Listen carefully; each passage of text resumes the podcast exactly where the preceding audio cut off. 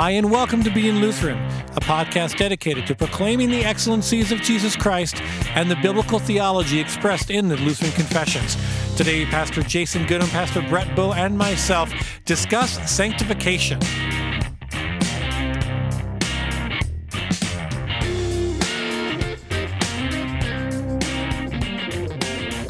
Welcome to Being Lutheran podcast. I'm Pastor Brett Bow, and I have with me today Pastor Jason Goodham. And Pastor Brian Ricky.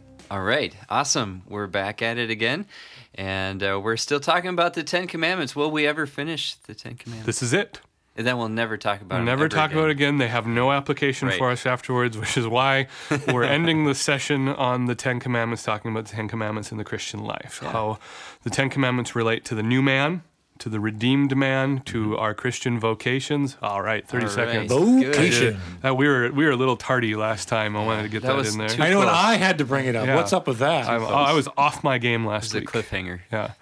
Uh, but we're, we'll be talking about all that. The, the basis of most of what we're going to be discussing is off of my presentation Mm-hmm. at the Faith Lutheran Church Reformation Conference that I did a few weeks ago. Mm. Cool. Uh, which, by the way, will be at some point in time uh, putting those. Uh, presentations up on the podcast feed. Oh, nice. I'm kind of saving them in our back pocket for if we run into a time when we can't record on a regular basis. Um, but we'll be getting those audios up.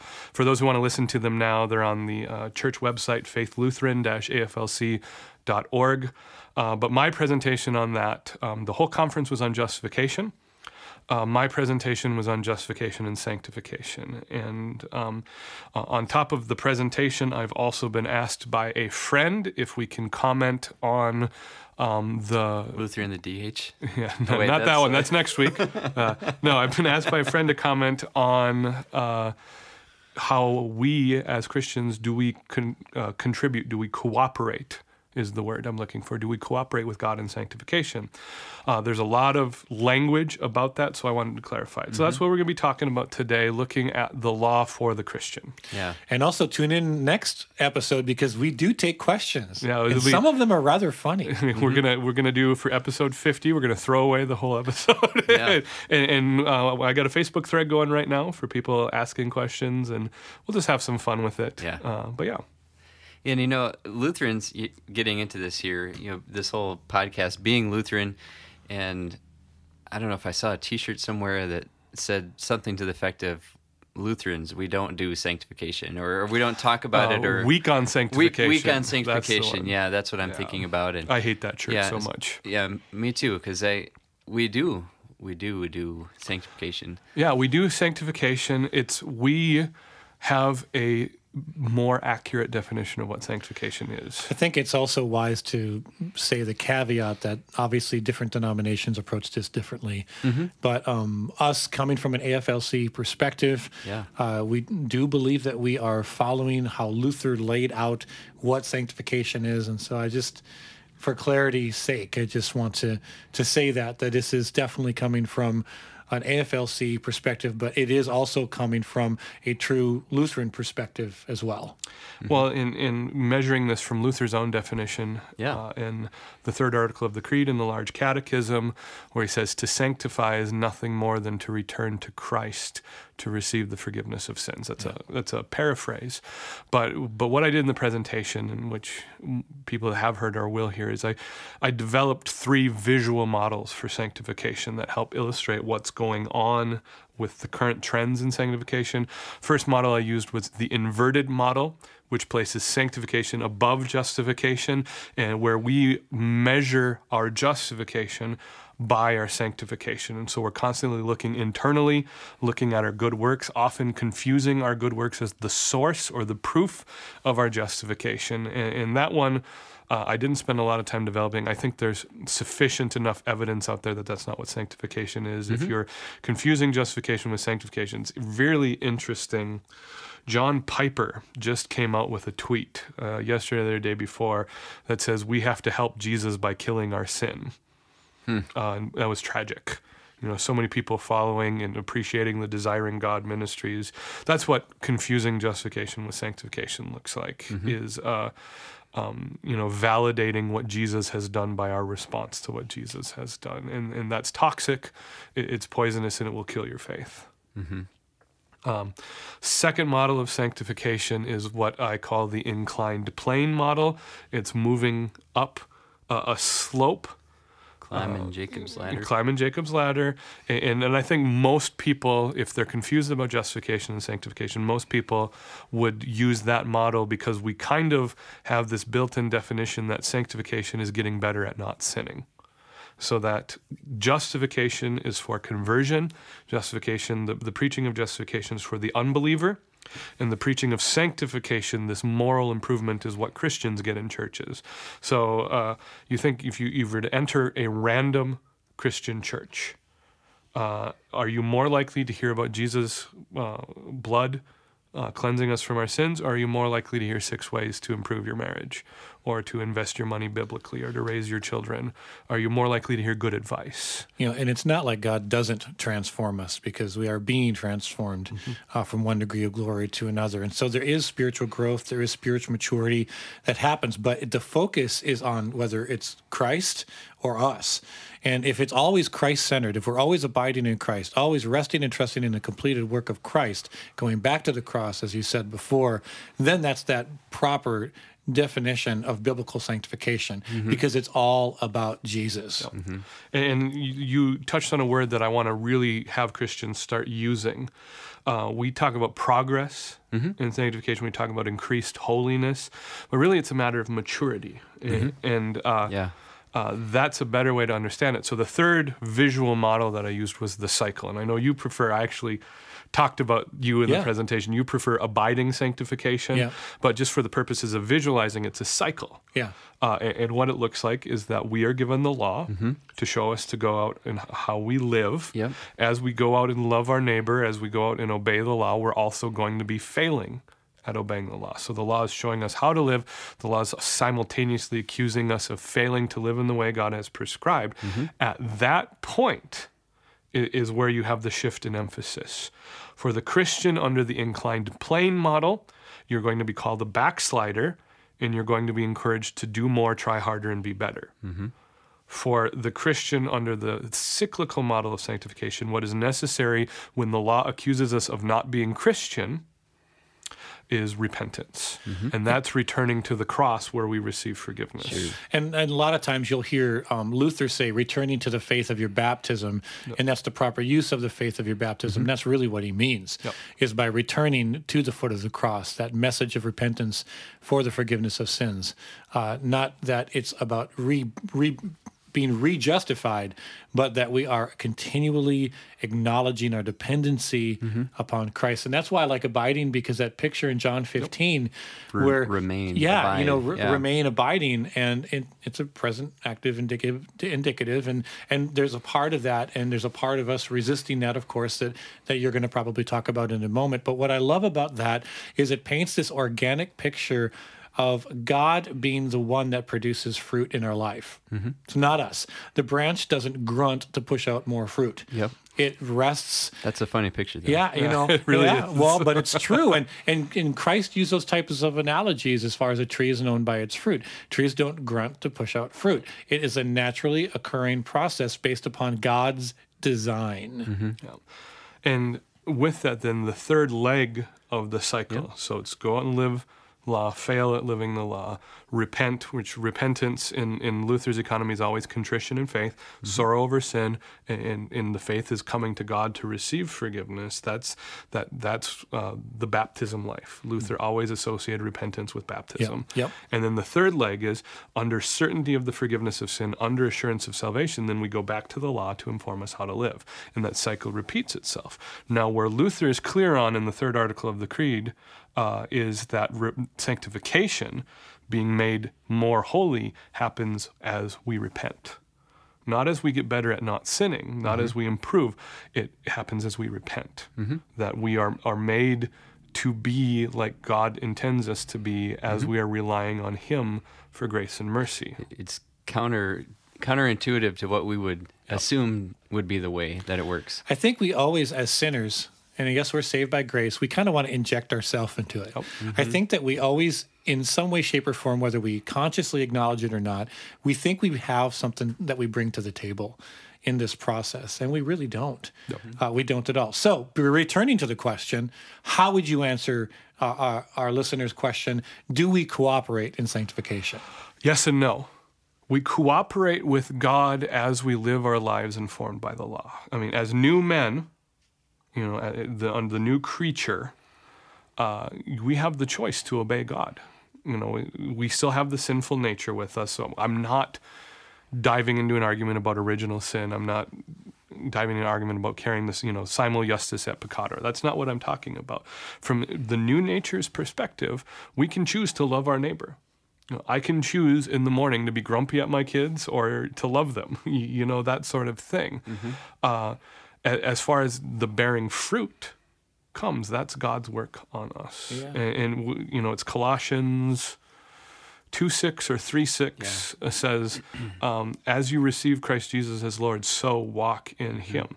The Christian life, yeah, the Christian life is a life lived by faith.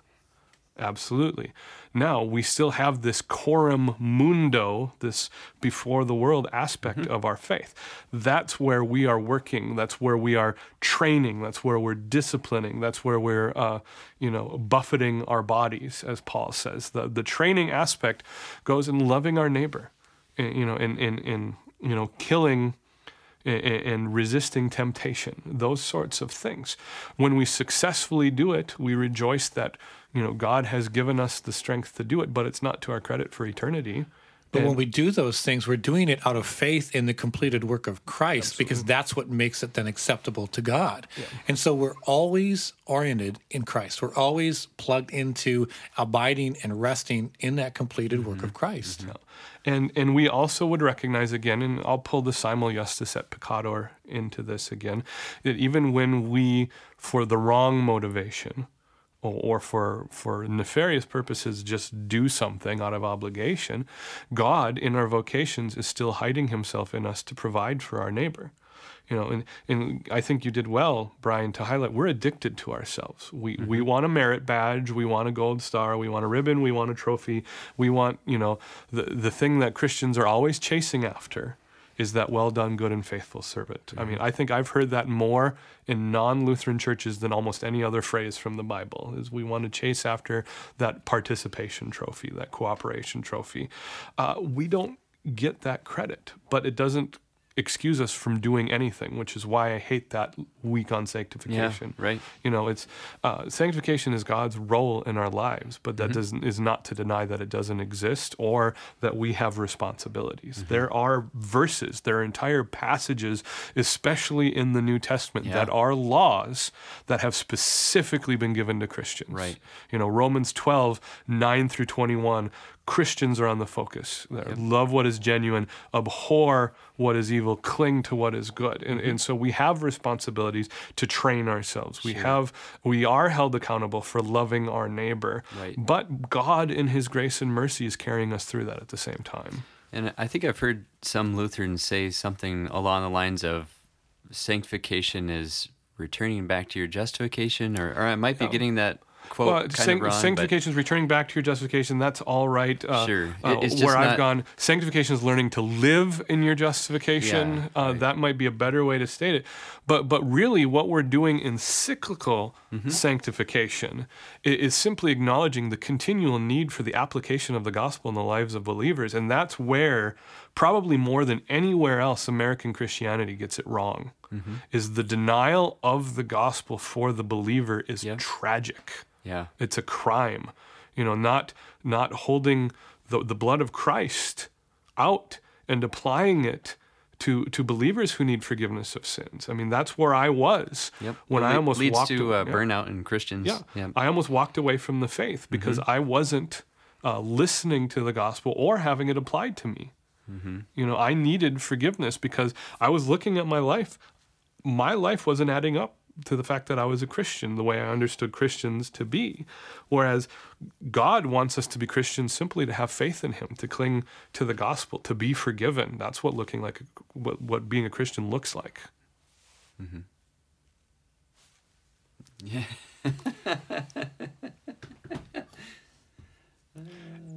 Getting back to something you said earlier, um, there is a tendency uh, to a narcissistic approach that, like I- as I said, that we think we can bring something to the table and it that continually dying to ourselves. You know, we we've talked about that and and you think about what Christ said. You know, if you want to be my disciple, you must take up your cross and follow Christ. You know, and that continual dying to yourself. And there's this, you know, from a theological standpoint, there's this dialectic tension. Mm-hmm. So in and of ourself, we can do absolutely nothing.